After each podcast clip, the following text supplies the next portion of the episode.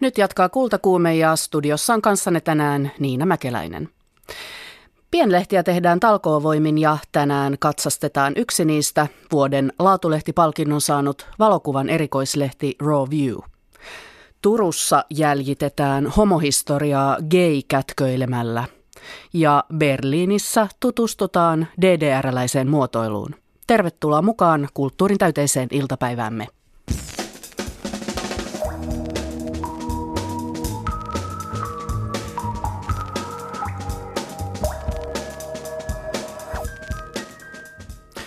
Viikonloppuna jaettiin Kultti ryn vuoden laatulehtipalkinto. Sen sai valokuvan erikoislehti Raw View. Raw View on dokumentaariseen valokuvaan keskittyvä lehti, joka julkaisee pitkiä valokuvareportaaseja eri puolilta maailmaa.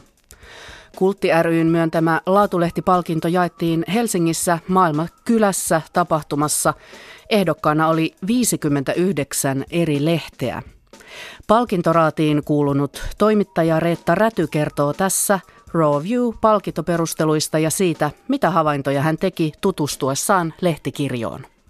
Kyllä muuten ihminen oppii, kun lukee niin kuin syväekologista kulttuurilehteä ja sitten Raw Viewta ja Longplayta ja äh, Kantele-lehteä ja Solidaarisuuslehteä ja ties mitä. Erittäin hyvä paketti.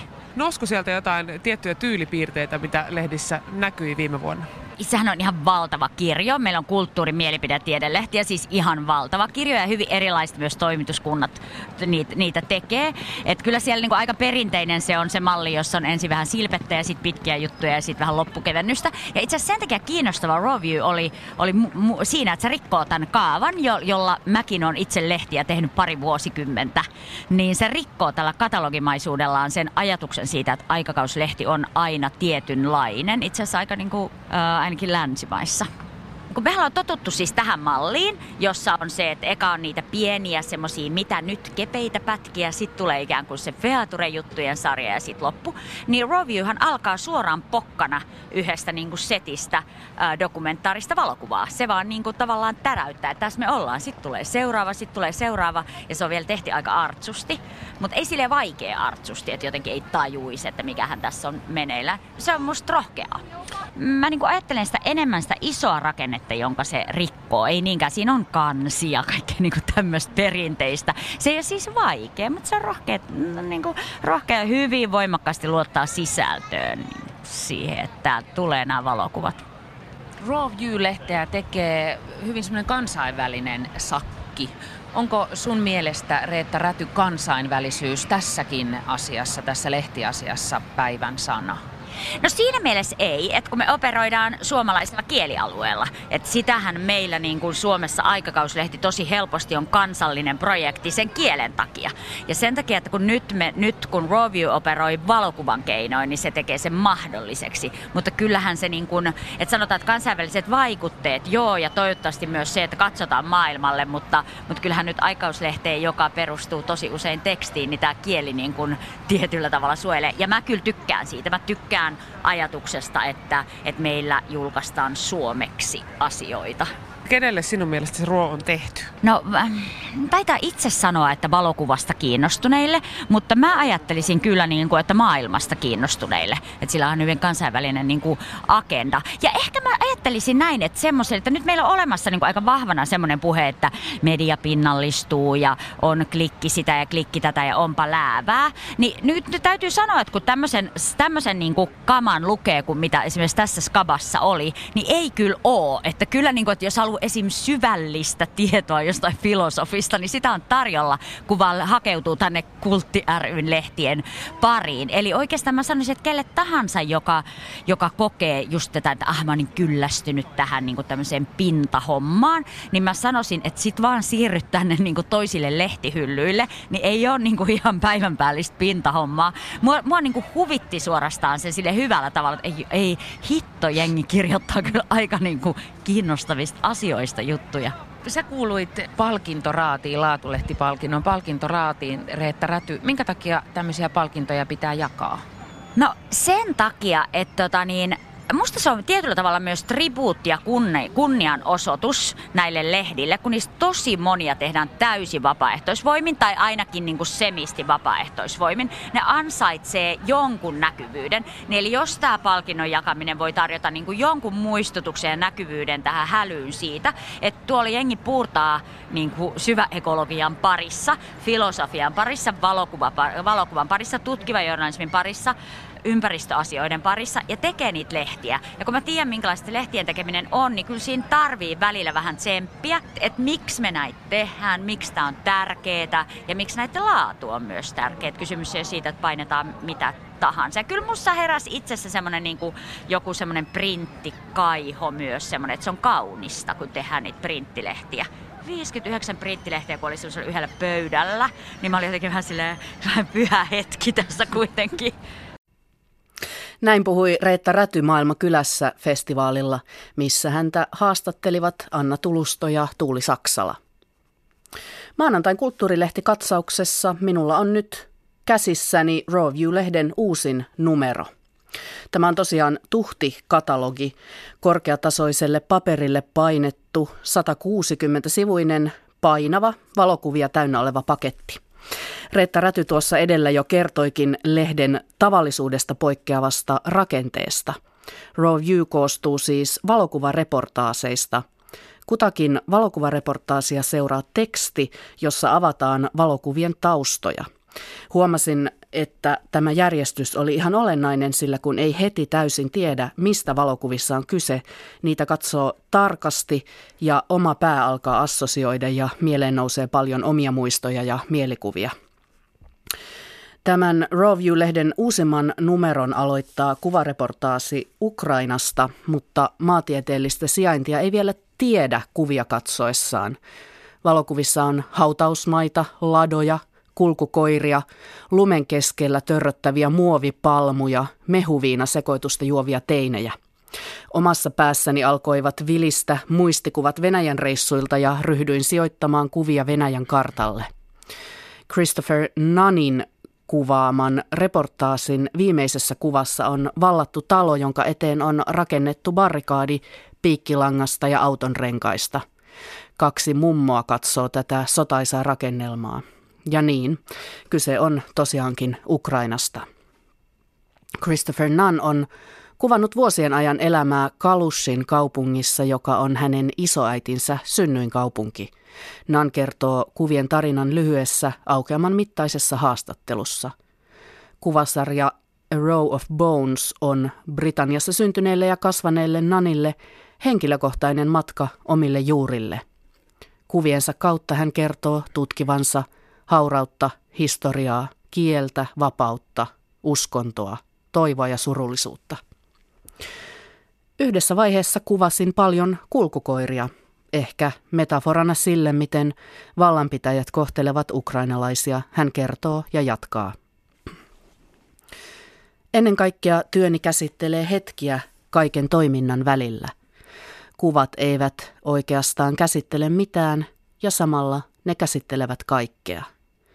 Christopher Nunn lienee tyypillinen Roviewn tekijä. Lehden kuvaajat ovat ammattilaisia ja he tulevat eri puolilta maailmaa. He antavat kuvansa Roviewn käyttöön ilman korvausta. Sivunkäännön jälkeen Roviewn korkeatasoiset kuvareportaasit jatkuvat. Seuraavaksi on vuorossa sarja kuvia, jotka on otettu slummien asukkaiden kodeista – Asukkaat ovat sisustaneet aaltopeltihökkeleitä kodikkaiksi käytettävissä olevien mahdollisuuksien mukaan. Jollain on muovikukkia pöydällä, toisella seinät täynnä mainoskatalogista revittyjä alusvaatemallien kuvia. Peltiseinää vasten roikkuu hengarissa siististi puvun takki ja hattu. Keittiöt ovat vaatimattomia, pari ämpäriä ja vesikauha. Ei siis juoksevaa vettä. Peter Bialobrtsekin ottamissa kuvissa ei näy talojen asukkaita. Kodit kertovat koko tarinan. Oma ajatukseni alkoi sijoittaa asuntoja Soweton slummiin Etelä-Afrikkaan ja kas, osuinkin oikeaan. Bialobrtsekki kertoo halunneensa dokumentoida sitä, kuinka ihmiset sopeutuvat olosuhteisiin. Hän ei halunnut keskittyä vain epäkohtien ja köyhyyden kuvaamiseen, vaan siihen, miten ihmiset saavat järjestettyä asiansa kurjuudesta huolimatta. Kuinka vähästä saa tehtyä paljon, kodin ja kokonaisen elämän. No, näiden reportaasien lisäksi Roview tarjoilee vielä monta monta muuta kovan tason kiinnostavaa kuvajournalistista kertomusta, joita emme tässä ehdi kaikkea käydä läpi, mutta kannattaa ottaa lehti käteen ja uppoutua itse näihin valokuviin. Roview-lehteä on julkaistu jo yhdeksän vuoden ajan, mutta miten tällainen paksu ja massiivinen lehti syntyy talkootyönä, sitä kysyin lehden perustajalta ja päätoimittajalta Hanna-Mari Shakjalta, joka vastasi Rawviewn kansainväliseen meinikin sopivasti puhelimeen Yhdysvaltain itärannikolta. Mä perustin lehden, mulla oli intohimo lehden tekemiseen. Mä olin toimittajana aikaisemmin erikoistunut päihdepolitiikkaan ja, ja tota, sitten jossain vaiheessa mulla oli sellainen haave, että haluaisin tehdä lehteä ja nimenomaan valokuvalehteä. Ja sitten yhden, yhden tota, ikään kuin öö, itse asiassa New Yorkilaisen valokuvan inspiroimana, niin mä lähdin sitten ikään kuin miettimään tosissani sitä, että pitäisikö, pitäisikö pistää lehti pystyyn, ja niin siinä sitten kävi vuonna 2007 maaliskuussa, niin pidettiin ensimmäinen kokous, ja siitä se lähti. Eli kohta kymmenen vuotta. Minkälaisia kuvia? Tässä on 160 sivua ja todella paljon valokuvia ja valokuvareportaaseja, niin kerro vähän näistä kriteereistä, että minkä, millä tavalla valitsette tämän sisällön ja mitä kuvia haluatte julkaista lehdessänne? No meistä on semmoinen kansainvälinen raati ja mun tärkeimmät oikeastaan ö, vasen ja oikea käsi on meidän kuvatoimittajat. Meidän kuvatoimittaja Don Weber, joka on kanadalainen, ja sitten meillä on skotlantilainen, joka asuu Kanadassa, niin Johan Halberg Campbell – ja, tota, ja ne on molemmat siis sellaisia, jotka on tässä mua, mun tukena. Ja toki se tarkoittaa sitä, että me hyvin paljon katsotaan valokuvaa ja seurataan sitä, mitä maailmalla tapahtuu. Ja oikeastaan sille, sille sen suhteen ei ole kriteerejä, että yhtä hyvin voi niin kuin untuvikko saada meillä julkaistua kuvasarjansa kuin, kuin tunnettu valokuva. Ja ikään kuin se, siihen ei ole sellaisia kriteerejä, vaan se lähtee enemmän siitä sisällön kautta. Eli tota, yleensä voi sanoa, että ne projektit, mitä me julkaistaan, on tämmöisiä syväluotaavia projekteja ja pitkäkestoisia. Eli usein dokumentaarisia valokuvaprojekteja, joissa ihminen valokuvaaja on käyttänyt useampia kuukausia, ellei vuosia sen hankkeen tekemiseen. Tämä on tosiaan paksu, hyvälle paperille painettu lehti, ilmestyy kolme kertaa vuodessa. Mitä tämmöisen lehden tekeminen maksaa ja miten sen rahoitatte? No se yhden lehden tekeminen maksaa noin 20 tonnia vähän yli. Ja, tota, ja se oikeastaan rahoittuu niukin naukin, me ollaan aina vähän miinuksella, niin, niin tota, näillä tilausmaksuilla ja sitten tietysti irtonumeron myynnillä. No, irtonumeron myynnin provikat vaan on niin korkeat, että maailmalla, kun meillä on ympäri maailmaa myynnissä lehtiä, niin sieltä todella vähän tulee mitään takaisin. Ja sitten, tota, sitten on apurahat ja mehän saadaan mehän saadaan opetusministeriöltä niin, niin tota, mittava apuraha aina kerran vuodessa ja sitten ollaan saatu joihinkin projekteihin, ollaan saatu esimerkiksi koneelta tai mutta kyllä se lehden tekeminen on todella kallista, järjettömän kallista. Ja sitten se, että miten me sitä rahoitetaan, niin se on aina vähän kysymysmerkki, että mä oon joutunut omia rahoja laittamaan aika paljon siihen vuosittain. Että nyt, nyt täytyy sanoa rehellisesti, että kaikki rahat on mennyt ja, ja tota, nyt pitäisi saada paljon tilaajia lisää, jotta pysytään pystyssä. Paljonko tällä on tilaajia täällä... tai lukijoita? No meillä on lukijoita, mä, mä en oikein osaa sanoa, meillä on painosmäärän 2400 ja tota, sit nyt oikeastaan vaikea edes tietää, mutta pitäisi saada tuplasti enemmän ja tilaajia pitäisi nimenomaan saada paljon enemmän. Ja nyt se, että miksi mä oon täällä Yhdysvalloissa, niin on osittain se syy, että me yritetään myös kansainvälistä tilaajakantaa saada kasvatettua. Näin kertoi puhelimessa siis Rawview-lehden päätoimittaja Hanna-Mari Shakja. Mutta nyt studioon on saapunut kulttuuri-, mielipide- ja tiedelehtien liiton Kultti ryn toiminnanjohtaja Kitti Suoranta. Tervetuloa. Kiitos. Tuossa Rawviewn päätoimittaja kertoi heidän lehtensä painosmäärästä, joka on noin kaksi ja puoli tuhatta. Suomessa ilmestyy pari sataa kulttuurilehteä ja Kultti ry on näiden lehtien kattojärjestö 200 on aika iso määrä tämän kokoiselle kielialueelle. Minkälaisia ovat näiden lehtien painosmäärät ja lukemäärät keskimäärin? Minkä kokoisia lehtiä nämä ovat? No meillä on itse asiassa hyvin laidasta laitaan näitä lehtiä, että on, on tämmöisiä hyvinkin pieniä ja sitten on aika suuria. Että on ihan semmoisia niin painos muutama sata. Ja sitten on ihan tosi isoja, esimerkiksi Voima on meidän jäsenlehti ja senhän painos on varmaan jotain 80 000, ettei enää puhuta mistään ihan pienistä lehdistä. Ja sitten on kaikkea tältä väliltä. Mutta eh, ehkä aika semmoinen tyypillinen tämmöisen jopa ihan perinteikkäänkin kulttuurilehden painos on semmoinen just muutama tonni, kolme tonnia tai viisi tonnia. Ja on aika paljon sellaisia lehtiä.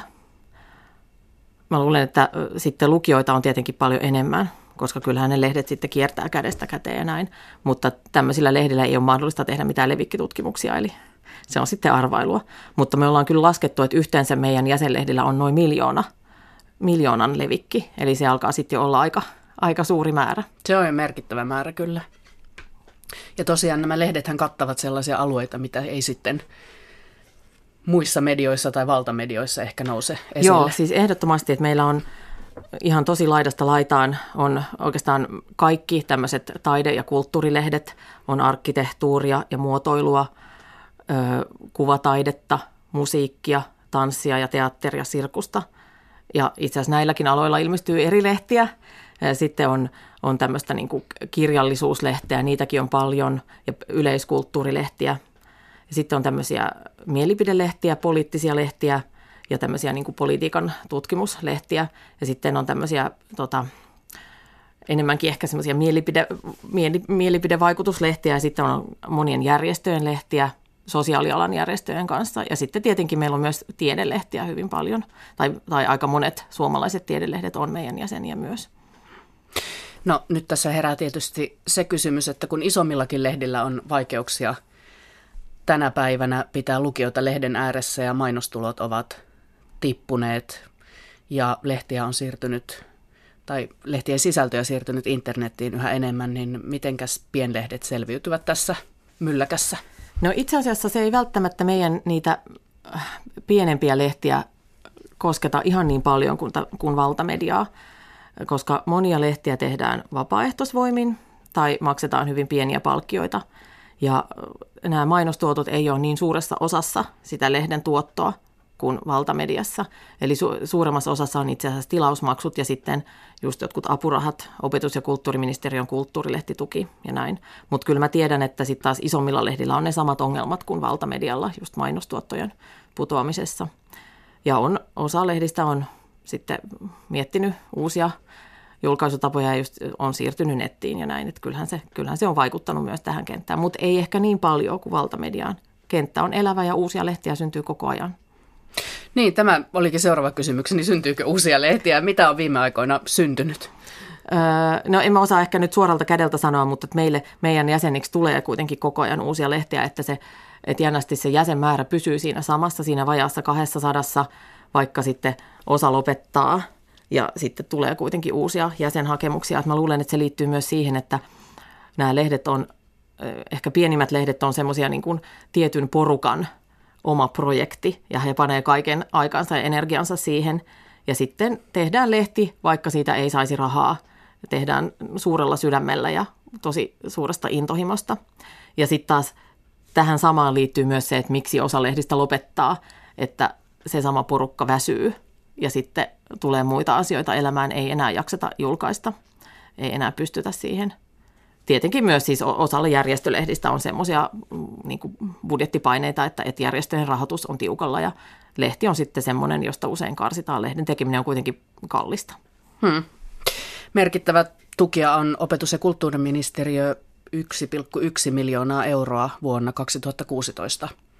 Saivat pienlehdet ja kattojärjestö Kultti sai siitä osan Levikin edistämisen suoraan ja Kultti tekee siis iso numero katukulttuurilehteä Joo, itse. Joo, joo siihen, siihen kerätään noin puolet ison numeron sisällöstä tulee meidän jäsenlehdiltä. Siinä on nyt viime aikoina ollut noin 15 lehdestä sisältöä, että sinne kerätään tämmöistä parhaimmistoa, kuratoitua sisältöä meidän jäsenlehdistä ja sitten samalla esitellään näitä lehtiä joiden levikit on ehkä hyvin paljon pienempiä. Ison numeron painos vaihtelee 12 000 ja 14 000 välillä ja se kyllä myydään loppuun kaikki.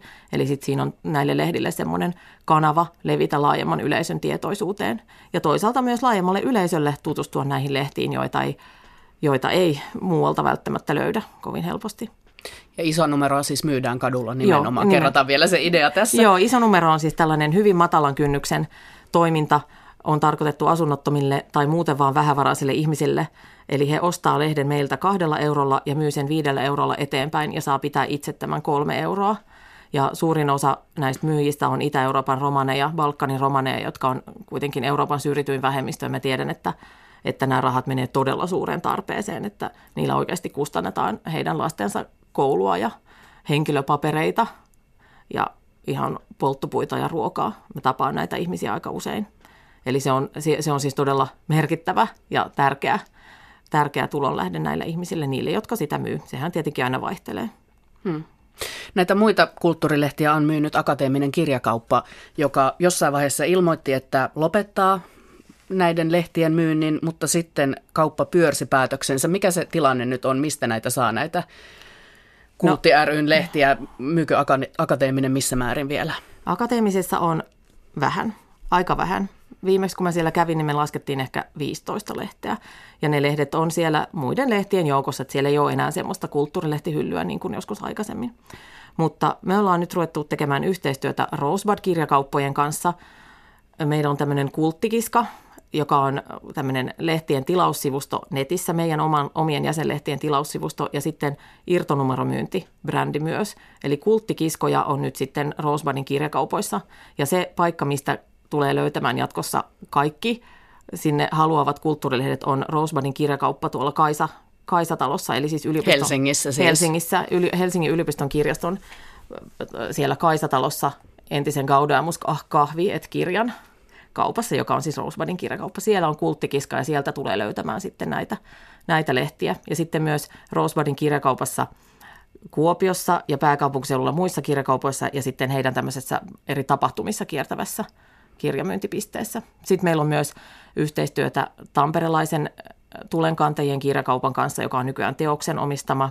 Ja sitten tullaan äh, aloittamaan yhteistyötä pienen helsinkiläisen kirjakaupan Nide, Nide-kirjakaupan kanssa. Eli etsitään koko ajan tällaisia myyntipisteitä, irtonumeromyyntipisteitä, kulttikiska-pisteitä myös Helsingin ulkopuolelta. Että kun akateeminen on lopettanut sen, niin niitä lehtiä ei siis enää käytännössä saa. Niin aikaisemminhan niitä sai muistakin kaupungeista kuin Helsingistä akateemisen pisteistä, mutta ei saa enää. Ja joskus ärkioskista on saanut myös, muistan. Lehtipisteistä on saanut näitä lehtiä, mutta kuten tässä jo Roviewn päätoimittaja sanoi, se, se provisio, minkä ne jälleenmyyjät ottaa siitä on niin suuri, että itse asiassa lehtipisteen lehtipiste on sellainen, että jos sitä myyntiä on yhtään vähemmän, niin sinne ei kannata mennä. Et, et, et, et, siitä oikeastaan lehdet joutuisi maksamaan, jotta he pääsisivät ärkioskeihin tai, tai niin kuin marketteihin. Et vaan nämä isoimmat, esimerkiksi Image ja Mondo ja nämä, jotka on meidän jäsenlehtien myös, niin pystyy olemaan siellä lehtipisteen valikoimissa. Eli käytännössä Rosebud ja Kulttikiska on, on sitten ne ainoat mahdollisuudet, mutta se on tosi hienoa, että nyt on se kulttikiska siellä Kaisatalossa ainakin. Eli kulttuurilehdet voivat hyvin, niitä saa ostettua ja niitä tehdään, syntyy uusia, eivät ole kuolemassa mihinkään, vaikka media on murroksessa. Kiitos vierailusta Kultakuumeessa, Kitti Suoranta. Kiitos.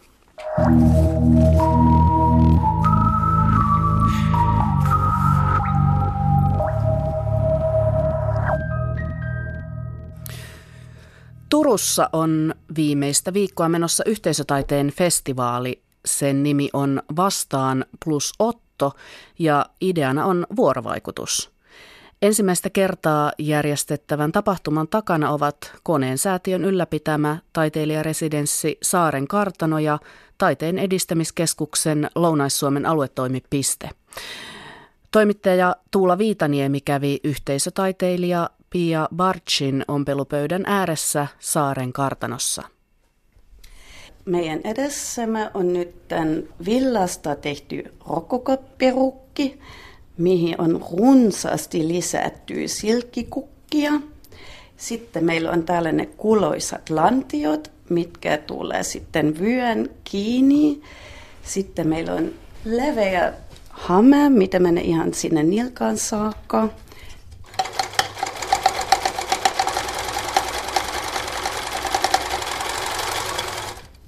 Mynämäellä sijaitsevan Saaren kartanon yhteisötaiteilijana työskentelevä Pia Barch ompelee paraikaa lantioita rokoko-naisille. Kukikkaisiin asuihin pukeutuu joukko Mynämäen asemaseudun kylien väkeä vastaan plus Otto Triennaalin päätösjuhlassa Turussa kesäkuun neljäntenä päivänä. Rokoko-asuiset mynämäkeläiset muodostavat yhteisötaideteoksen Elävän maalauksen. Pia Barch keksi alun perin idean yhteisötaidefestivaalista ja hän on ollut mukana organisoimassa triennaalia, joka on vienyt yhteisötaidetta pitkin rannikkoa Helsingistä Vaasaan saakka. Hän on myös ehtinyt osallistua muutamaan teoksista. Itse sain osallistua yhten animointityöpajan, mitä järjestettiin Kemion saaressa. Katriina Andrianov oli työpajan vetäjä. Ja täällä Mynämäellä oli kaksi työpajat ja sitten oli yksi työpaja tota, evakoiden kanssa, jotka tuli aikoinaan Karjalasta. Vaasassa on teepaitapainatuksesta kyse ja saajakuvatyöpajasta. Ja Porissa oli suuri tapahtuma tehtas yhdistyksessä.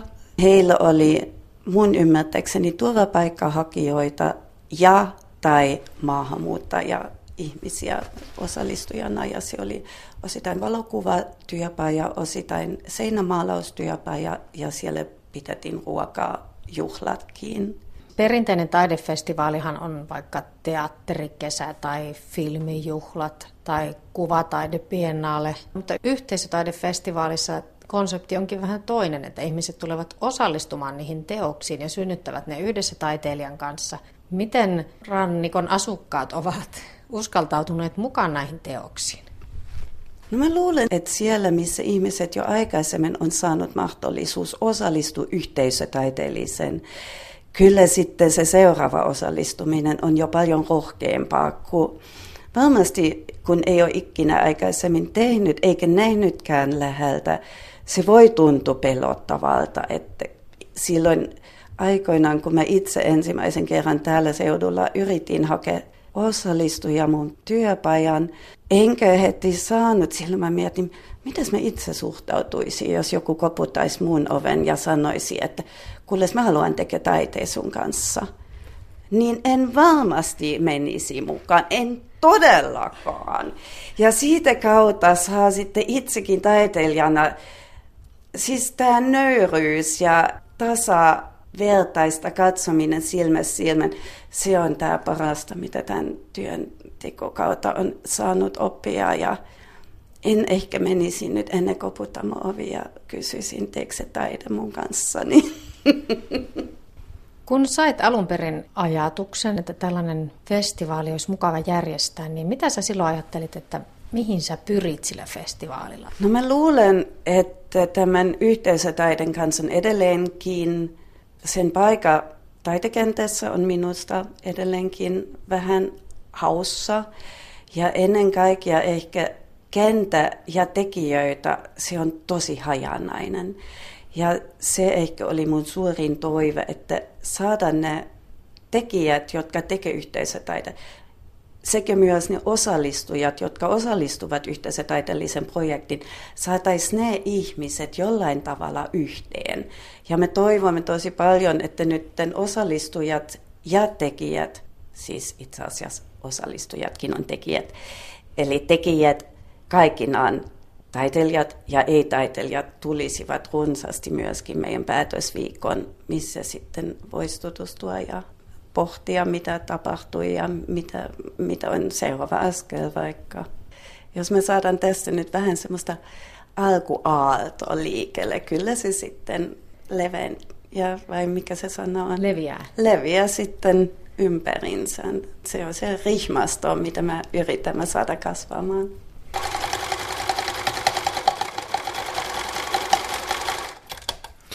Näin puhui Saaren kartanossa työskentelevä taiteilija Pia Barch. Mynämäeltä toimittaja Tuula Viita, Vi, Viitaniimi jatkoi Turkuun, missä osana Vastaan plus Otto festivaalia löytyy teos nimeltä Gay-kätkö. Teoksessa etsitään GPS-satelliittipaikannuksen avulla eri paikkoihin piilotettuja kätköjä, jotka kertovat Turun homohistoriasta – Seison nyt tässä Turun taidemuseon edessä. Vieressäni ovat kuvataiteilijat Kalle Hamm ja Jamil Kamanger. Ja minun pitäisi löytää tällainen gay-kätkö numero 13, jonka koordinaatit löytyvät 60 astetta pohjoista leveyttä ja niin edespäin. Tästä voi copy-pastata nämä koordinaatit suoraan tuonne Google Mapsiin, joka on niin ehkä kaikista helpoin tapa lähteä etsimään näitä keikätköjä. Tai sitten jos on GPS-laite tai joku GPS-sovellus, niin myös sinne. Lähdetään kulkeen kohti kyseistä kätköä. Kerrotteko te tässä vähän matkalla, että mistä tässä gay-kätkössä on oikein kyse? Gay-kätkössä on kyse Turun seudun sateenkaariväelle merkityksellisten paikkojen listaamisesta ja ää, niiden näkyväksi tekemisestä kaikille turkulaisille. Siinä ehkä pähkinänkuoressa. Nyt kävelään portaat alas tässä. Ollaan siis tosiaan Puolalan mäellä Turun taidemuseon edessä. Poltta, poltta oikealla. Ahaa, nyt löytyy oikealta muurin juuresta kätkö, jossa lukee G ja aste. Tai go. Mitä juuri tämän kyseisen koordinaatin takaa löytyy? Jos Samil auttaa mua pitää tätä. Tämä on katos turvonnut tämä kans. No nyt.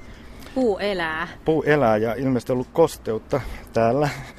Tota, tässä kätkössä on ensin tämmöinen naamiointilaatikko ja tämä on maalattu tosiaan tämmöiseksi tumman harmaaksi saman väriseksi kuin ympäristö, ettei se ihan loista sieltä silmään heti. Ja sen sisällä löytyy tämmöinen pakasten rasia, jossa on kanssa tarra päällä ja siinä lukee gay-kätkö ja tota, täältä sisältä itse asiassa löytyy sitten tämä varsinainen sisältö. Ensin tässä on tämmöinen toivotus, että onneksi olkoon olet löytänyt gay-kätkön ja, ja sitten tässä kerrotaan hiukkasen tästä koko projektista ja mistä löytyy lisätietoa. Ja sitten tässä toisella puolella löytyy syy, minkä takia tämä paikka on valittu tähän Geikätkö-projektiin. Ja, ja tämä Puolalan mäki, eli myös Taidemuseon mäen nimellä tunnettu paikka on ollut Turku Pridein aloituspaikka ja tähän aina kokoonnutaan ja tästä ollaan lähdetty sitten marssimaan kohti puiston juhlaa ja sen takia tämä on myös valikoitunut. Taiteilija Jamil Kamanger, kerrotko mistä idea Gay-kätkö-teokseen alun perin syntyi? Joo, Gay-kätkö se syntyi tuossa se viime kesällä. Saaren kartan on kutsunut meille siellä vieraina. Me olimme siellä tekemässä jotain projektia. Se paikallisten kanssa ja sitten he ehdotti tätä ja me ollaan e, tulin mukana ja tekimme tätä gay Ja se oli ensimmäinen kerta mä olin semmoista jutusta, että tämä mulle ihan tuore ja uusi. Ollaan löytänyt paljon uusia ystäviä ja paljon gay-historiaa, voi sanoa, historiaa ja tarinoita. Kalle Ham, millainen projekti tämä on ollut, että miten te löysitte nämä Turun gay-historia, homohistoria liittyvät tarinat? Mehän ei olla Turusta ja meidän suhde Turkuun on ollut tähän saakka lähinnä, voisi kuvata sanalla turistillinen.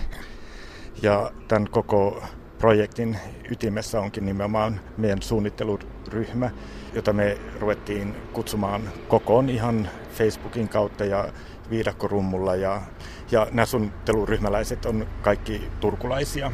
Ja, ja tässä nimenomaan on ollut ideana se, että he toimivat niin oma alueensa asiantuntijoina. Ja me itse asiassa ollaan luotu ainoastaan vain tämä kehikko tai konsepti tähän. Ja mä oon käyttänyt tämmöistä kirjahyllyvertausta, että me rakennettiin se kirjahylly ja he kirjoittivat kirjat ja toivat sisällöt sinne hyllyyn. Kuulin muun muassa kätköstä, jossa kerrottiin kahdesta renkimiehestä, jotka olivat Suomen ensimmäiset teloitetut homoseksuaalit. Se oli aika raju juttu. Mistä sellainen kätkö löytyy ja millainen tarina siihen liittyy? Kyse on Heikki Heikin pojasta ja Heikki Mikon poika, jotka asuivat Taivassalossa ja kyse on itse asiassa yleensäkin ensimmäisestä mies-mies-parin historiallisesta maininnasta ja tätä heidän touhuaan ei sitten katsottu aikanaan kauhean soveliaaksi ja niinpä ne tuomittiin poltettavaksi roviolla. Tosin Suomessa nämä polttoroviot oli tällaisia, että ne, niitä ei poltettu elävältä, vaan ne kuristettiin ensin ja sitten ruumiit poltettiin. Tämä tapahtui 1665 Taivasalossa Kynneltä kalliolla. Ja ilmeisesti tämä näiden homomiesten tarina on hyvinkin uutta tutkimusta. Ja tämä on sillä tavalla äärimmäisen kiinnostava sen takia, että historia ei pysy samana, vaan se täydentyy nimenomaan uuden tutkimuksen kautta koko ajan. Ja, ja se on ollutkin tässä yksi kiinnostavimpia puolia, että nostaa uusinta tutkimusta ja sellaista tietoa, mitä aikaisemmin ei ole ollut käytettävissä. Jos puhutaan tästä ajasta, niin tuolla on Kupittaan luistelumato, jossa on tämmöinen roller derby urheiluseura perustettu ja ää, mua itseni kosketti heidän oma kuvauksensa siitä, ketkä ovat tervetulleita tähän urheiluseuraan, niin he mainitsevat, että heidän joukkueensa on tervetulleita kaikki ne, jotka eivät koe itseään pojiksi, mikä kertoo minusta hyvin paljon sitä semmoista, mitä tämmöinen kategorisointi on purkautumassa ja sävyille tulee enemmän tilaa, että edes semmoinen jaottelu tai kategorisointi kuin homo tai lesbo tai bi tai trans on tänä päivänä jo väkinäisen olosta, vaan että ne voi olla niin kuin liukuvampia ja sävykkäämpiä ne omat tuntemuksensa siitä, että kuka niin kuin on. Sitten tulevaisuuteen liittyvä tarina on SETAn pilottihanke, jossa on mukana Helsinki, Tampere ja Turku. Ja kyseistä paikka on ajateltu kaavoitettavaksi sateenkaariväen asumisyhteisöksi, eli suomeksi sanottuna homojen ja lesbojen vanhain kodiksi. Ja se on semmoinen tulevaisuuden asia, tai jo tälläkin hetkellä ihan tätäkin päivää, että kun sitten sateenkaariväki vanhenee ja joutuu vanhainkotiin, niin minkälaiseen vanhainkotiin ne haluaa, haluaa ja miten he haluavat, että heidän erityisyyttään ymmärretään ja miten heitä kohdellaan, että monella on pelko siitä, että joutuu takaisin kaappiin.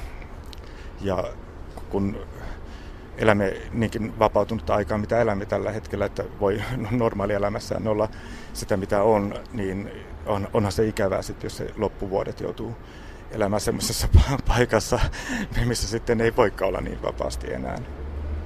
Kun teitte tätä projektia ja etsitte näitä paikkoja ja tarinoita, niin tuliko yllätyksiä vasta?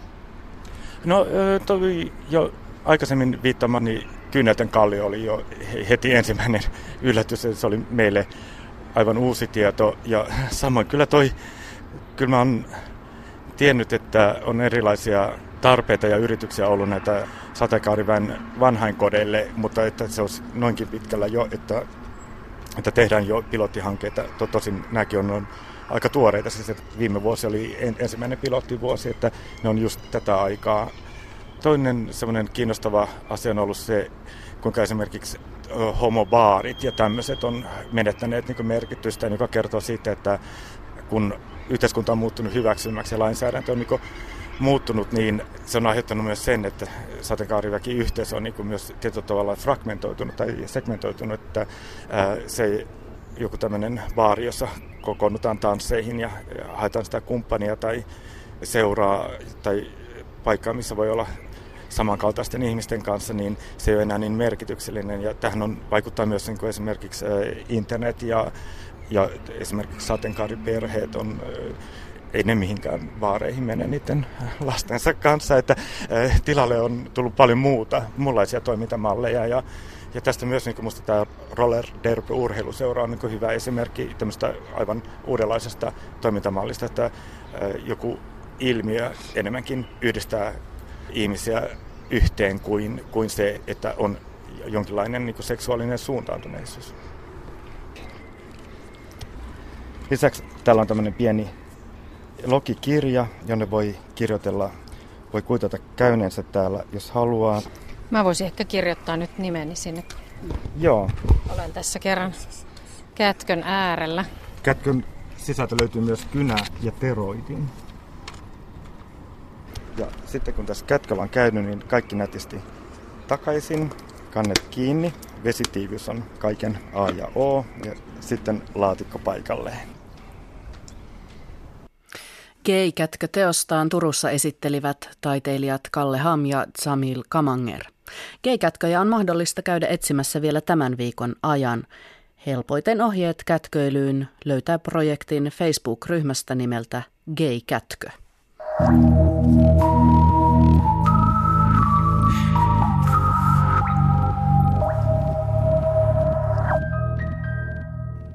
Kultakuumen lopuksi menemme Berliiniin tutustumaan DDR-läiseen muotoiluun. DDRssä puoluejohdon sääntely ylsi muotoiluun asti ja puolue määräsi, miltä maljakoiden ja autojen tulee näyttää. Toimittaja Maarit Lukkarinen tapasi Berliinissä esillä olevan Alles nach Plan näyttelyn kuraattorin Annika Mihalskin, joka kertoo lisää.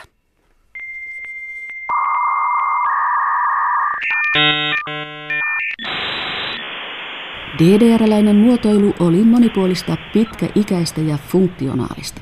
Ja muotoilu oli DDRssä myös kiinteä osa suunnitelmataloutta. Toisin sanoen kirjoituskoneiden, maljakoiden, sähkövatkainten ja trabanttien suunnittelua ja tuotantoa ohjattiin maan poliittisen johdon toimesta. Monista itäsaksalaisista tuotteista on tullut kulttiesineitä, mutta minkälaista oli olla muotoilija sosialistisessa suunnitelmataloudessa?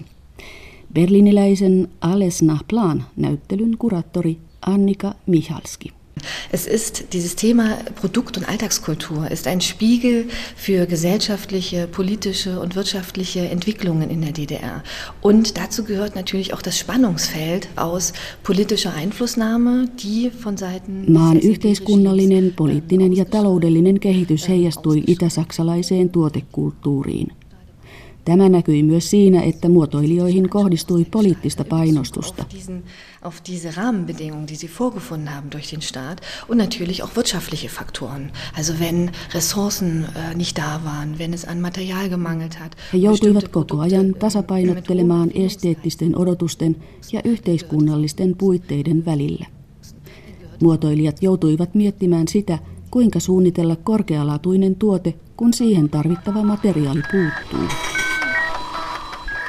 Vielä 1950-luvun alussa DDR-läisessä muotoilussa vallitsi avoimuuden ilmapiiri. Esimerkiksi modernista ja funktionaalisesta Bauhausista haettiin inspiraatiota itäsaksalaiseen tuotesuunnitteluun. 1960-luvun alussa suhtautuminen Bauhaus-perinteeseen muuttui ja se leimattiin osaksi läntistä dekadenssia. Sie wirkten zu kühl, zu kalt Also wenn Sie bei uns in die Vitrinen schauen, dann sehen Sie zum Beispiel ein schwarzes, ganz schwarz gefasstes Mokka-Service von Hedwig Bollhagen. Ganz schwarz, sehr klassisch schön, aber Sie haben eine schwarze Kanne, schwarze Unterteller. Kommunistisen puolueen johdon mielestä Bauhaus-tyyli oli liian kylmä. Meillä on näyttelyssä esillä Hedwig Bollhagenin suunnittelema Bauhaus-tyylinen musta mokka-astiasto. Astiasto on klassisen kaunis mutta se ei sopinut tuotekulttuuriin, joka oli suunnattu työläisväestölle. Kommunistinen puolue SED käynnisti sosialistista taidetta koskevan kampanjan 1950-luvun alussa. Tässä niin sanotussa formalismikampanjassa määriteltiin selkeästi se, miltä sosialistisen taiteen tulee näyttää. Ja siinä samalla määriteltiin myös se, miten käyttöesineitä ja asuintaloja tulee suunnitella sosialistisen realismin mukaisesti. Formalismikampanjaa seurasi 1960-luvun alussa funktionalismikampanja, jonka kritiikki kohdistui erityisesti jo mainittuihin Bauhaus-suuntauksen edustajiin. Näin kävi esimerkiksi posliinisuunnittelija Hubert Petrasille, jonka Bauhaus-tyyliset valkoiset kukkamaljakot joutuivat kovan kritiikin kohteeksi Dresdenissä pidetyssä taidennäyttelyssä vuonna 1962. Hubert Petras hat seine weißen Röhrenvasen auf der besagten fünften Kunstausstellung präsentiert. Sehr schöne, schlichte Vasen ohne Bemalung, die einfach nach oben ragen. Und die sind Petrasin suunnittelemat valkoiset maljakot ovat hyvin yksinkertaisia valkoisia maljakkoja. Ne olivat esillä Dresdenin taidenäyttelyssä. Valta Ulbricht, joka oli tuolloin SED-puolueen ensimmäinen sihteeri, kiersi näyttelyn ja totesi maljakoista, että nuohan ovat katkaistuja putkia. Volkskunstlichen mit Blumen, mit Tiermotiven, aber auch mit Stadtmotiven. Tämän jälkeen Petrasin suunnittelemia maljakoita alettiin koristella eläin- ja kukkamotiiveilla. Tämä oli täydellisessä ristiriidassa maljakoiden estetiikan kanssa. Näin tuhottiin niiden yksinkertainen tyylikkyys. Durch diese Geschmackserziehung völlig ad absurdum geführt. Hmm.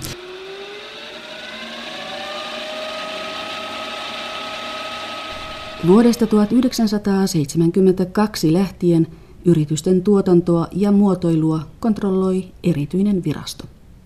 Amt für industrielle Formgestaltung eli teollisen muotoilun virasto oli byron nimi ja se oli käytännössä SED-puolueen alainen instituutio. Virasto kontrolloi muun muassa sitä, kuinka yritykset pysyivät viisivuotissuunnitelman tavoitteissaan. Wenn man sich diesen politischen Eingriff nochmal vergegenwärtigen möchte, dann gab es zum Beispiel die sogenannte Konsumgüterproduktion.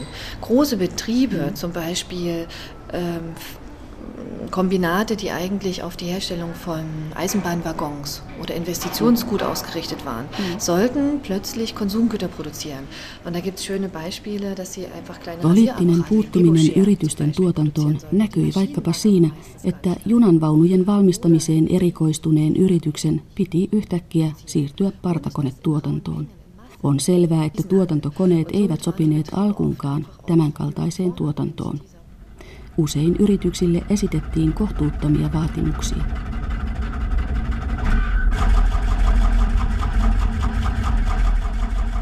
Englanninkielistä design-sanaa alettiin käyttää DDRssä vasta 80-luvulla, kun haluttiin parantaa maan kilpailukykyä kansainvälisillä markkinoilla.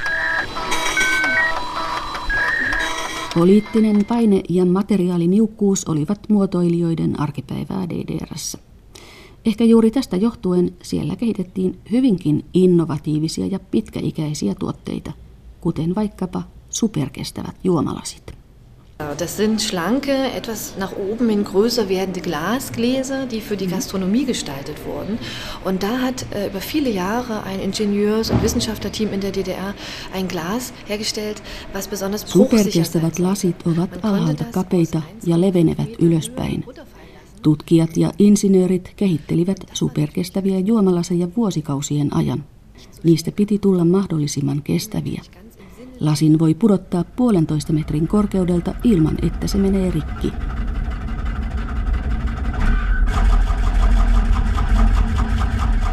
Vanhentuneet tuotantokoneet ja sopivan materiaalin puute vaikeuttivat ja hidastivat kulutustavaroiden tuotantoa. Esimerkiksi radiolaitteen suunnitteleminen ja sen saattaminen sarjatuotantoon oli keskimäärin seitsemän vuotta kestävä prosessi. Laite oli vanhentunut jo kun se tuli myyntiin. Mutta entäpä Trabant, itä-saksalaisten suosikkiauto? Ein heiß begehrtes Fahrzeug. Den Trabant wollte jeder haben. Wartezeiten von 12 bis 15 Jahren nach Antragstellung waren nicht unüblich. Aber der erste Entwurf von Lothar Sachse, also die erste Serienproduktion von Trabant oli todella hyvin suosittu ja haluttu. Jokainen halusi saada Trabantin. Oli ihan tavallista, että sitä joutui odottamaan 12-15 vuotta. Lothar Sachse suunnitteli ensimmäisen Trabantin vuonna 1964. Samaan aikaan Trabanttia kehiteltiin eteenpäin – siitä tehtiin yhteensä seitsemän eri suunnitelmaa. Yhtäkään niistä ei toteutettu. Tämä osoittaa, kuinka paljon innovatiivista potentiaalia itäsaksalaisilla muotoilijoilla oli. Ongelmaksi koituimaan poliittinen johto ja taloudellinen tilanne, jotka pysäyttivät innovatiivisen kehityksen. Innovation völlig blockiert haben.